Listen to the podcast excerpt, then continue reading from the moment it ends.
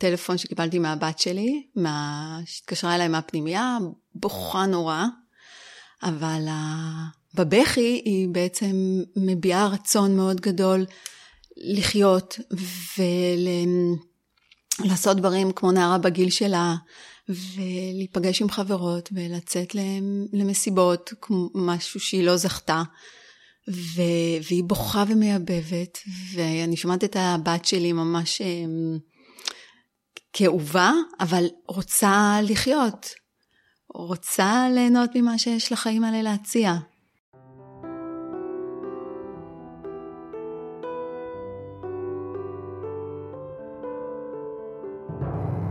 שלום, אני טלי אשר, ואתם על מי רוצה נס, פודקאסט שנועד להכיר לכם מקרוב את החיים לצד התמודדות נפשית.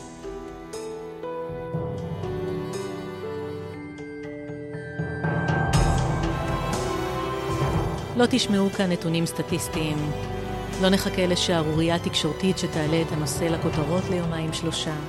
אנחנו כאן באופן קבוע, נכנסים ליומיום, לחדרי חדרים, ובעיקר לחדרי הלב.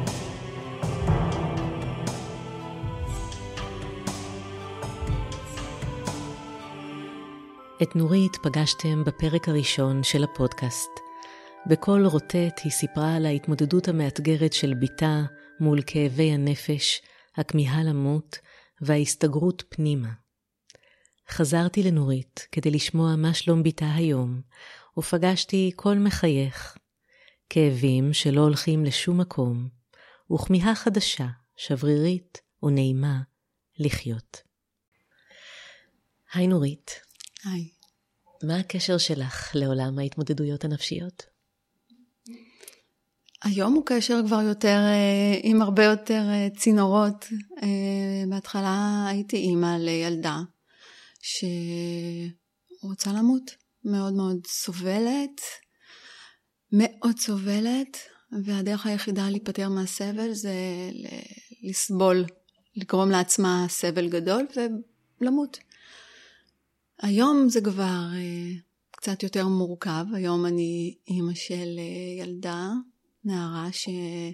שרוצה לחיות חיים של נערה רגילה, אבל עדיין מאוד קשה, מאוד קשה לה, ו... ואני גם מצאתי כל מיני מקומות שאני יכולה להיות חלק, לתרום לעולם הזה, אם זה בכל מיני עמותות, ומועצה לאומית לפוסט-טראומה, זה משהו שהתחלתי לאחרונה להיות בו, וקצת לדבר בכנסת, איפה שאפשר להקים קול של הילדים האלה, שנורא סובלים, ואין להם באמת את המענה המלא שהם צריכים. אנחנו מקיימות את הרעיון הזה, אחרי שלמעשה את המרואיינת הראשונה של הפודקאסט. זה היה הרעיון הראשון שאני ערכתי, והפרק הראשון שכל המאזינות והמאזינים פוגשים. כשהם, כבוד כן, גדול. זה באמת כבוד גדול. אני מאוד מתרגשת מה, מהרעיון הזה, ו, ואני יכולה לומר לך שהוא מקבל הרבה מאוד תגובות. את יכולה להצביע מה ההבדל בין נורית של אז, שזה כמעט לפני שנה, לבין הנורית של היום?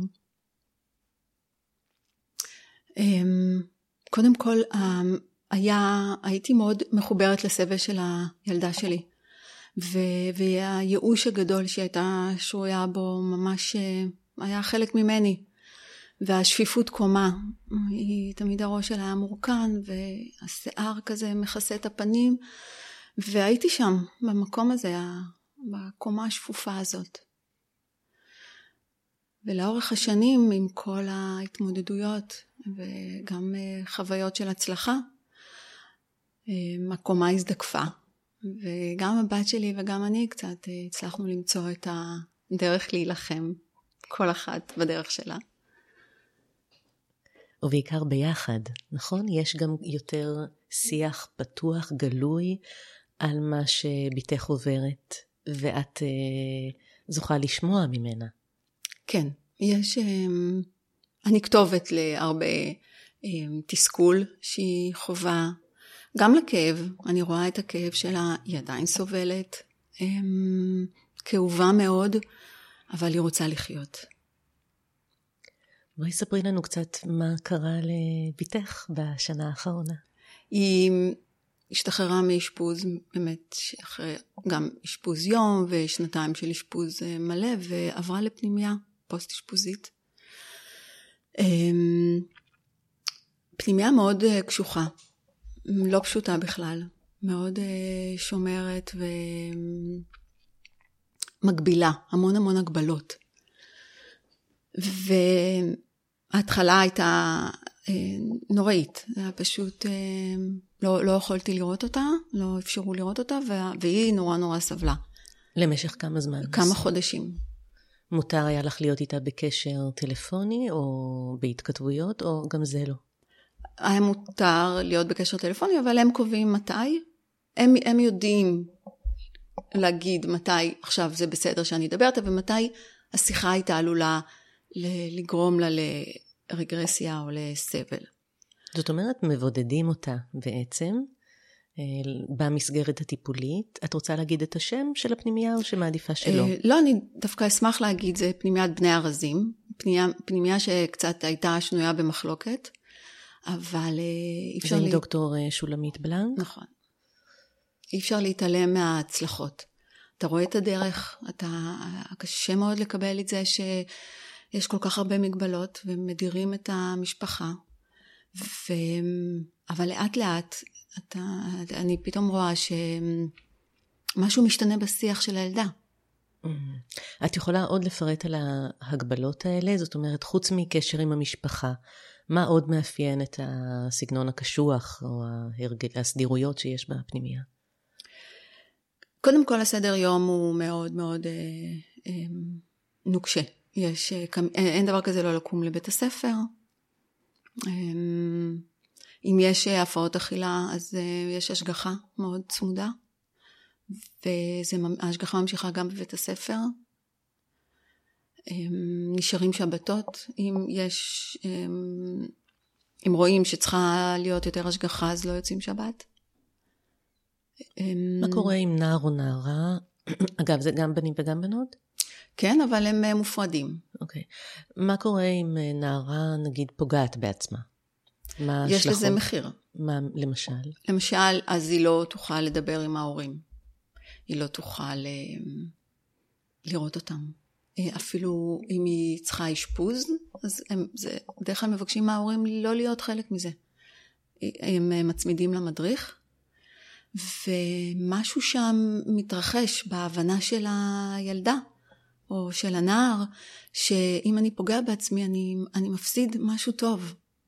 אז בהתחלה אני מפסיד את ההורים, ואז אני, ואז הם יותר הם, מנסים להימנע, מצליחים למצוא כוחות להימנע מפגיעה עצמית, ובהמשך יש משהו שהם ממש הם, מחפשים את, ה, את המעבר ללראות את ההורים. הם, הם מגלים שהם רוצים לצאת החוצה, לצאת, רק לצאת שבת, ואחר כך הם רוצים רק להיפגש קצת עם חברים, ולאט לאט החוטים שהם מחברים לחיים הולכים וגדלים, mm. והחוט הופך להיות קצת יותר רבה, mm. ולא כזה קלוש ושברירי. ונשמע שאוכפים שם את הכללים, כלומר אני יכולה לחשוב על עוד מסגרות טיפוליות שלכאורה אמורות להתנהל אותו הדבר, אבל אני מבינה ממך ששם באמת הכללים האלה הם לא רק על הנייר, אלא באמת באמת מיישמים אותם. כן. הם גורמים להרבה תסכול בקרב הנערים והנערות. כמעט אף אחד לא אוהב להיות שם. הם, הם מאוד כועסים. הילדים שנמצאים שם מאוד כועסים על המסגרת, אבל אי אפשר להתעלם ממה שקורה שם אחרי כמה חודשים שהילד נמצא שם. וזה, הסיפור של הבת שלי הוא אחד מיני רבים שאני רואה שם. אנחנו, יש לנו מפגשים עם מורים נוספים, יש קשרים שנבנים, ורואים את זה אצל כולם. זה עובד. זה עובד, והמקרים שמגיעים לשם באמת לא פשוטים. יש שם הרבה סבל. האם זאת מסגרת שאומרת, במקרה הזה אנחנו לא יכולים לטפל? כלומר, נער אובדני יתקבל למסגרת כזו או לא? זה מה שמייחד את המקום, שאין דבר כזה. אנחנו לא מטפלים. אין דבר כזה, אתה חוזר עכשיו לאשפוז. זה לא יקרה. גם אם הנער או הנערה יפגעו בעצמם, הם לא יחזרו לאשפוז. המקום אומר להם בעצם, אנחנו לא מוותרים עליכם, ואתם תישארו פה, ואנחנו נטפל בזה, וזה יהיה בסדר. לאשפוז אתם לא חוזרים, זאת האמירה הכי נחרצת שיש למקום. והבת שלי הגיעה לשם, כשכמה ימים קודם היא עוד הייתה נקשרת באשפוז נוער, והגיעה לשם לא ממקום שהיה שיפור מדהים, אלא ממקום של עכשיו האשפוז לא עוזר, ואנחנו עכשיו בבני הרזים. כמה שנתיים אשפוז זה המון זמן. המון זמן. המון זמן לנערה שהיום היא מבינה, היא יודעת להגיד בכאב, הפסדתי שנתיים, מי, מי, איך אני אחזיר אותם? ועכשיו יש איזה שיח כזה שכל הזמן אני צריכה לנסות קצת לעצור אותה, כי היא רוצה לבלוע את החיים, וזה לא נכון. זה לא באמת אפשר אה, לבלוע את החיים, לא באמת אפשר אה, כל מה שהיא רוצה לתת לה. ואני כל הזמן צריכה, בשונה מלפני כמה שנים, להחזיק, לעצור אותה. רגע, חכי, זה לא הזמן. היא מדברת על מסיבות, ואת לא יכולה עדיין ללכת למסיבות. למה, נורית? למה היא לא יכולה? יש משהו אצל הילדים האלה שכל כך אה, סבלו, והם עדיין סובלים. לא, לא, אפשר, חשוב לא לטעות, שעם כל הצמיחה וזה שהיא יצאה מהמקום האובדני, אה, אומר שהיא התפטרה מהסבל. הסבל שם, היא פשוט למדה לחיות עם הכאב העצום הזה שיש בתוכה. והיא... היא למדה שאחרי שכואב נורא, אחר כך יש איזושהי הקלה. וצריך להחזיק. להחזיק קצת, להחזיק הרבה, גם אם זה לצעוק ולפקוט, אבל, אבל זה יהיה בסדר. וכשהיא בוכה וצועקת וכאובה נורא, היא לא פוגעת בעצמה. אני, אני רואה ושומעת את הבכי שלה, והיא לא... לא לוקחת את אצבעוניים ופוגעת בעצמה, ולא מנסה להתרחק ממני כדי לעשות לעצמה משהו. היא שם, היא צועקת לי באוזן, וזה קשה לשמוע. אבל, אבל היא צועקת את הצעקה של החיים, לא את הצעקה של המוות. ואז מה יקרה אם היא תלך למסיבות, והיא תעשה את כל מה שהיא רוצה? מה הסיכון? קודם כל יש משהו ש... אני מזהה אצלה ואצל עוד חברות כמותה, שיש קושי קצת לשמור, להבין איפה זה עלול לפגוע בי. נגיד, כולם שותים במסיבות. היא רוצה להיות אחת מכולם, היא רוצה להחזיר את השנים שעבדו, היא רוצה לעשות מה שכולם עושים, כי, כי היא נערה, והיא רוצה את זה, אבל היא לא יכולה. היא קודם כל נוטלת תרופות, אז היא לא יכולה לשתות אלכוהול. חד משמעית, זה לא עובד ביחד, זה יכול לעשות לה המון נזק. אז, אז אני לא יכולה לשים אותה במקום כזה, כי הפיתוי הוא גדול מדי. היא רוצה נטוס לחול עם, עם חבר, עם חברות. אי אפשר. למה? צריך, צריך לזכור שהם, יש בהם שבריריות. ו... ולא לטעות במראה הזה שלה. הבת שלי נהייתה כמו פרח כזה, היא, היא, היא נהייתה סקופה, והשיער לא מכסה את הפנים. היא למדה להתאפר מאוד מאוד יפה ובעדינות, ויפהפייה. והיא היא רוצה... לעשות כמו שהיא מרגישה, היא מרגישה כל כך יפה, היא מרגישה שהיא צומחת, והיא רוצה גם לחיות ככה, את היופי שבחיים. אבל מבפנים זה, זה שביר מאוד, שביר מאוד, הכאב נמצא. פשוט לא כל כך רואים אותו כלפי חוץ, כשמסתכלים על הפנים שלה, אבל הוא שם. היא יודעת להגדיר את הכאב? אני חושבת שהיא חוסכת ממני, הרבה מאוד. היא לא רוצה להכאיב לסביבה בחזרה, כנראה. היא גם לא, היא רוצה לדבר על הכאב, אבל לא, לא עם אמא, לא עם אנשים שמאוד מאוד קרובים אליה, אבל, אבל רואים את הכאב. אי אפשר לטעות, הוא שם. הוא כל הזמן שם. כל הזמן שם. אז מה, מה השתנה מבחינתה? מה שהם מקבלים שם, וזה גם התהליך שהיא עברה, זה ללמוד לחיות עם הכאב. הם בעצם אומרים, אנחנו לא יכולים לקחת לכם את הכאב הזה. הוא ילווה אתכם לאורך החיים, אבל אתם תקומו איתו כל בוקר, ותלמדו לתפקד איתו. אנחנו לא נטפל בכאב, לא, לא ניקח לכם אותו, לא חלק ממנו, לא, הוא שם.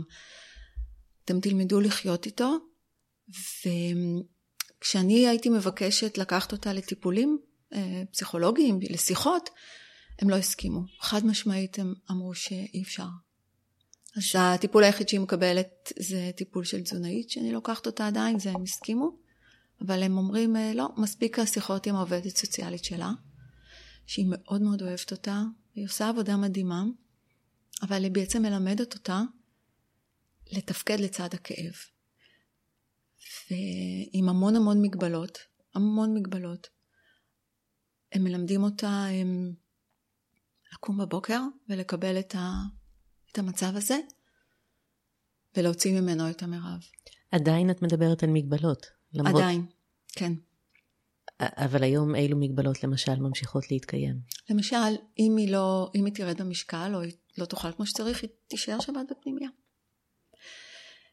אם היא התחצפה, היא, היא לא מהמתחצפים, אבל דבר כזה יכול לקרות, אם היא ענתה לו יפה או, או עשתה משהו שזה לא לפי הכללים, היא תישאר שבת נגיד, או היא לא תוכל לדבר איתי בטלפון, זה גם עונש, או היא לא תוכל לצאת לקוסמטיקאית. יש כל מיני מדרגים של עונשים, אבל זה עדיין קיים. כמה זמן היא שם? שם שנה וחצי, כמעט. מה האופק? יש עניין שקורה בגיל שמונה עשרה, שפתאום הם כבר יכולים לעשות על פי חוק מה שהם רוצים. זה מצב מאוד בעייתי, כי יום לפני שמונה עשרה, כאילו הם עדיין תלויים בהסכמות של ההורים ו- וכולי, ויש מערכות מסוימות שהן הכתובת עבורם, אבל ל-שמונה עשרה ויום, זהו, כבר כל האחריות בידיים של הנפשות השבריריות האלה. בדיוק. אז, אז עד גיל שמונה עשרה אני מקווה שהיא תהיה שם.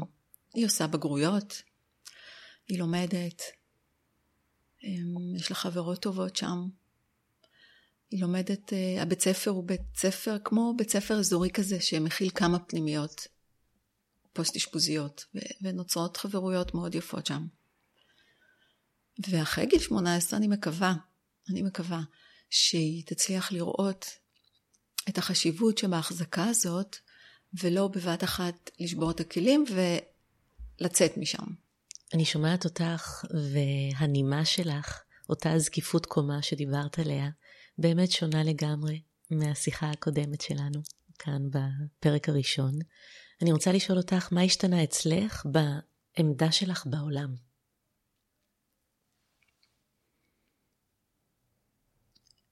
אני פשוט הפכתי, לא פשוט, המילה פשוט ממש לא מתאימה פה, אבל הפכתי מקורבן של החיים, של הטרגדיה של הבת שלי, ל... ללוחמת, וזה קודם כל הבת שלי, היא הלוחמת, וראיתי אותה נלחמת, נלחמת, גם כשהיא נלחמה למות, היא נלחמה, ב- בכל הכוח, עכשיו היא נלחמת לחיות, אבל לצאת מהמקום הזה, של ה... הכאב הגדול, וה... קורבנות, אני, כי זה באמת מקום כואב כל כך, ו, ואפשר לשקוע על הכאב, כל, זה, זה כל כך פשוט להיכנס לתוך הכאב הזה, כי הוא שם בכל מקום, איפה שאתה לא נושם, בכל נשימה הכאב נמצא שם, ואתה באופן טבעי נכנס לתוך המקום הזה של ה... זה נורא, והיום מה שקורה לי, לא יכול להיות שאני חיה את החיים האלה. ו, ולצאת למקום של העשייה. קודם כל אתה שומע סיפורים של הורים ושל נערים ונערות שיצאו מהמקומות האלה והם פורחים היום. אני זוכרת שזה אחד הדברים שהכי חיזק אותי. לראות סטודנטים שהיו שם והצליחו לפרוח, למרות כל מה שהם עברו בשנות ה-עשרה, ואחר כך הכרתי כל מיני עמותות, והבנתי כמה כוח יש להורים להשמיע את הקול שלהם. לא הבנתי כמה זה משפיע, אבל כמה זה ישפיע עליי, כמה זה יחזק אותי. אבל תוך כדי עשייה, ראיתי שזה ממש עושה טוב ומוציא אותי למקום אחר. ואחר כך גם ראיתי שזה משפיע על הבת שלי. ההתחזקות שלך. כן, העשייה שלי. אז אמא דיברה בכנסת, אז, או, זה גם הקול שלי, גם שלי וגם של אמא שלי, ו... ואז אני גם יכולה לשמיע את הקול שלי, זאת אומרת, יש משהו ש... שאני חושבת ששידר לה קצת, שיש יש לך כוח, hmm. יש לנו כוח, וצריך למצוא אותו, ו... ולאט לאט לצאת, והלאט לאט הוא ממש חשוב, כי... גם אצלי וגם אצל הבת שלי, התהליך הוא מאוד מאוד איטי. וגם אם לפעמים נדמה לי שהנה היא פורצת החוצה, ורק אני צריכה לפתוח את השער והיא תרוץ, אסור לפתוח את השער. הלאט לאט הוא מאוד חשוב.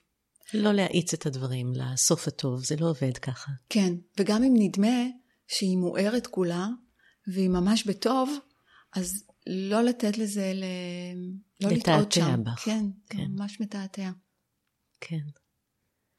עד כמה גם את נושאת כאב פנימי שצריך לזכור שהוא שם ולא לא להתבלבל. אממ הכאב שם, אני לא כבר לא אממ צועקת אותו בבכי בלילה. אני מוצאת את הדרכים להביע אותו שהן קצת יותר יעילות. איך? בעשייה. הבנתי. גם בעשייה הפרטית שלי, גם בעשייה הציבורית יותר, אבל, וגם בהתפתחות ממש, התפתחות אישית שלי. אבל פחות לקרית, פחות בלילה לצעוק את הכאב, אבל גם אצלי הוא שם.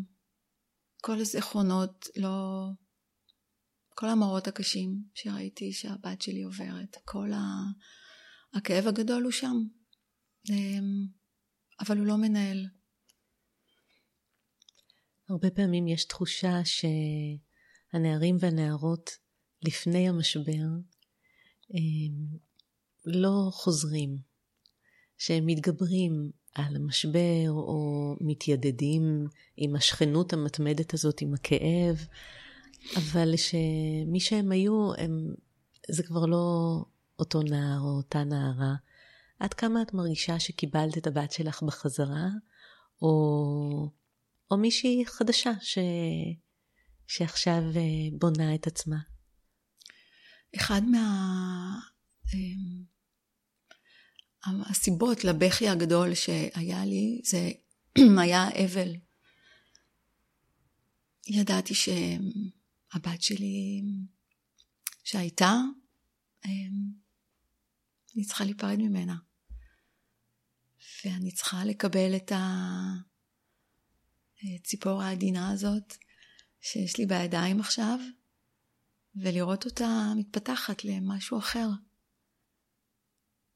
אבל זה אבל, זה תהליך של אבל. אין מנוס ממנו.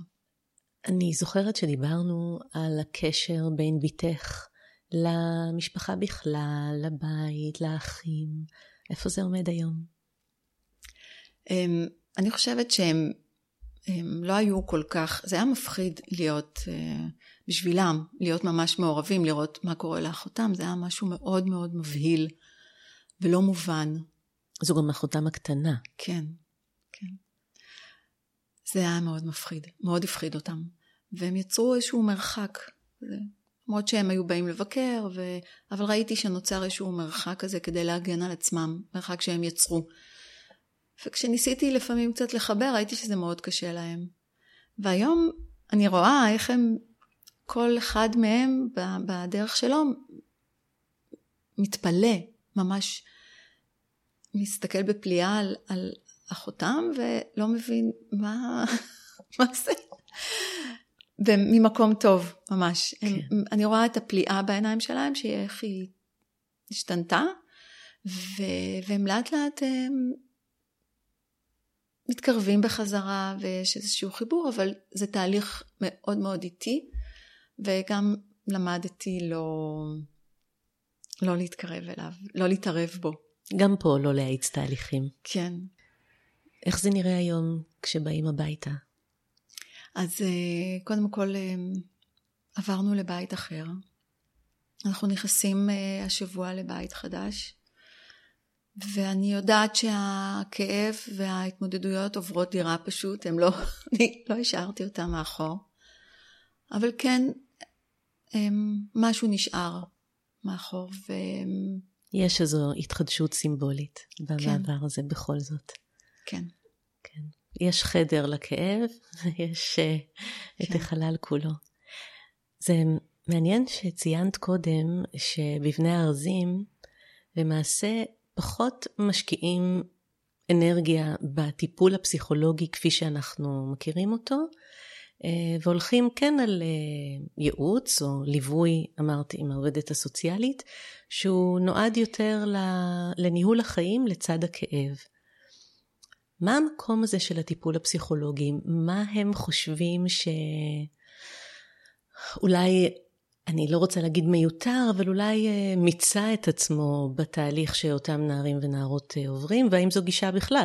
אני חייבת להגיד שהיה לי מאוד קשה לקבל את זה, כי אני מאוד מאמינה שצריך לדבר על הדברים ולא לטאטא, וצריך לשים אותם על השולחן, ו... ופתאום אומרים לי, לא, זה לא, לא אנחנו, זה לא מתאים לנו. אנחנו חושבים שזה מיותר, והם לא נגד הדיבור, אבל הם נגד הפשפוש יותר מדי בפצע ובכאב. והשיח אצלם הוא קצת יותר שיח של מפה איך אנחנו ממשיכים, ולא אני... מה עברתי וכמה זה נורא ואני רוצה לדבר על זה, והם הם לא נותנים לזה כל כך מקום. כלומר, מרגע שהדברים הוצפו, נוסחו, הובאו למודעות, מפה צריך לראות מה עושים קדימה, ולא להמשיך להתחפר בביצה של מאורעות העבר. כן. זו הגישה, למעשה. כן. אז אם חמש השנים האחרונות היו נורמטיביות יותר, נקרא לזה ככה, אם בכלל יש דבר כזה, איזו נורית הייתה, הייתי פוגשת היום, אלמלא כן, ומה מאפיין את הנורית שאני פוגשת בעקבות החמש שנים האלה? לפני חמש שנים אני התפרקתי לאוסיסים, נשברתי לגמרי, ראיתי את הבת שלי במקום הכי נורא שהורה יכול לראות את הילד שלו, ו- והתרסקתי. אז,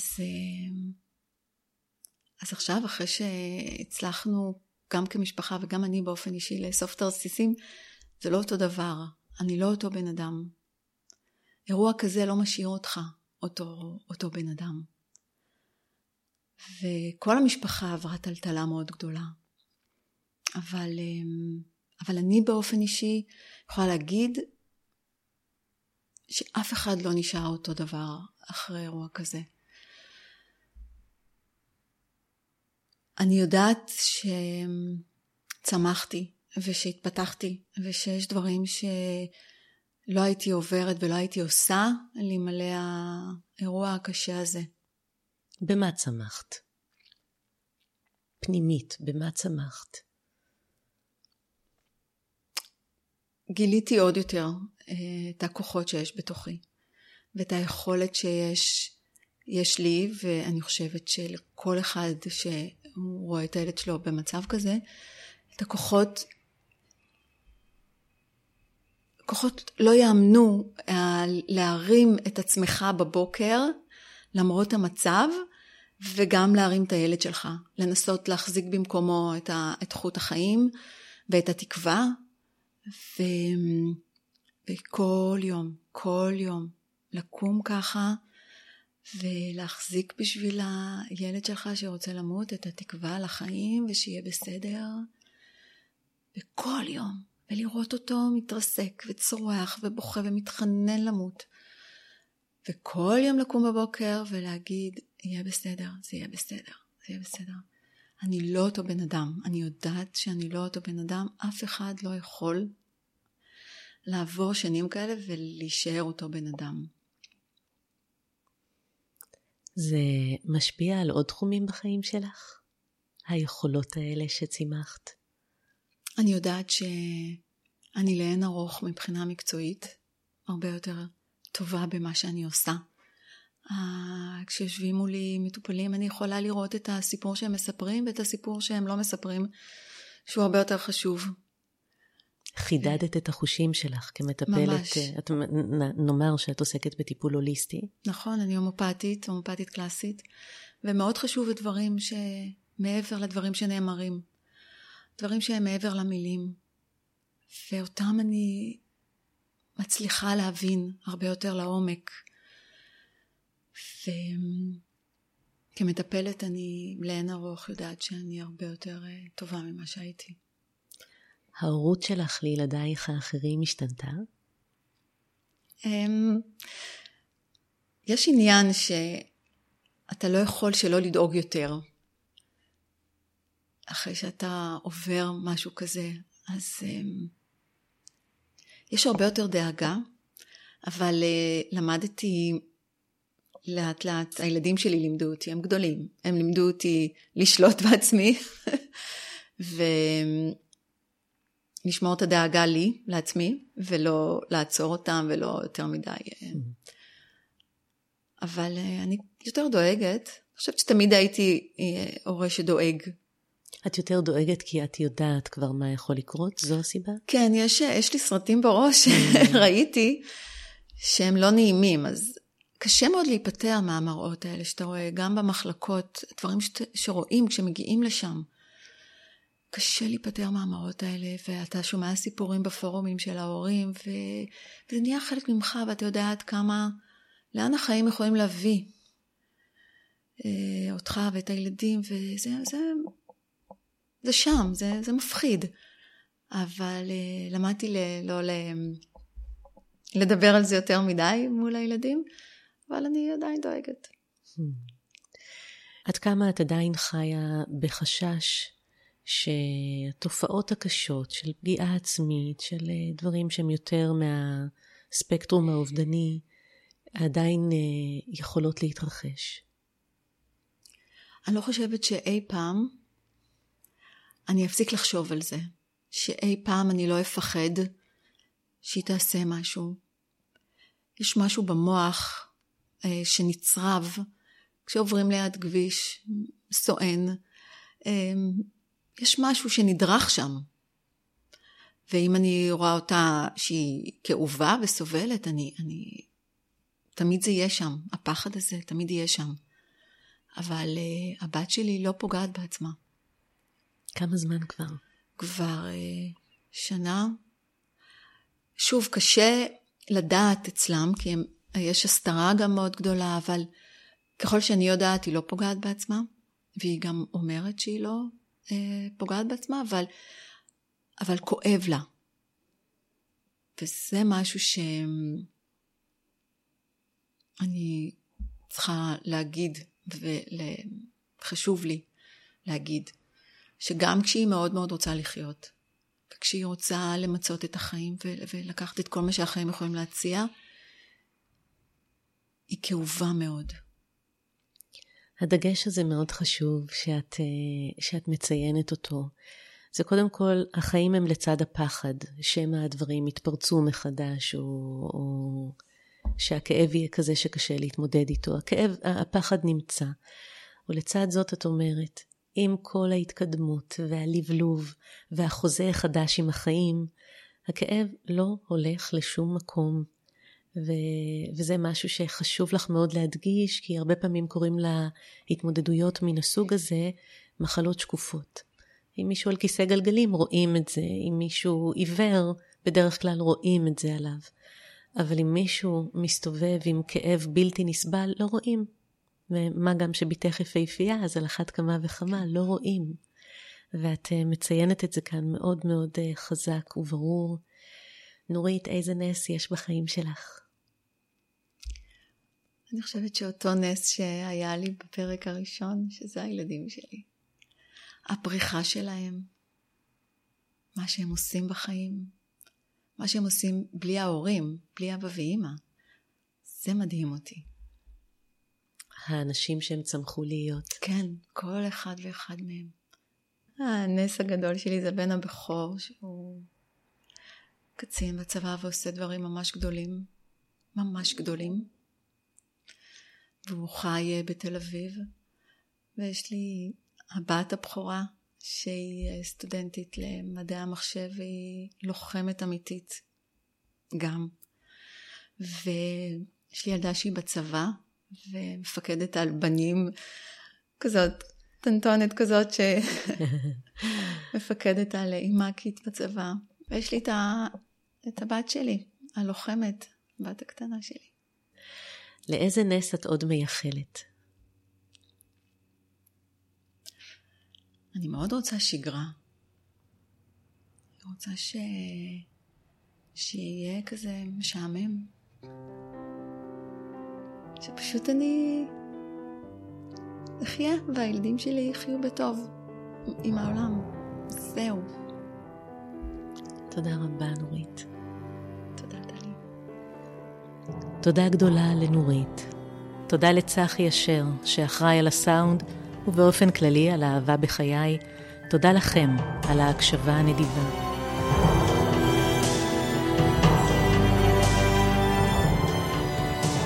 מי רוצה נס נמצא בכל אפליקציות הפודקאסטים, ספוטיפיי, אייטיונס, גוגל פודקאסט או כל אפליקציה אחרת.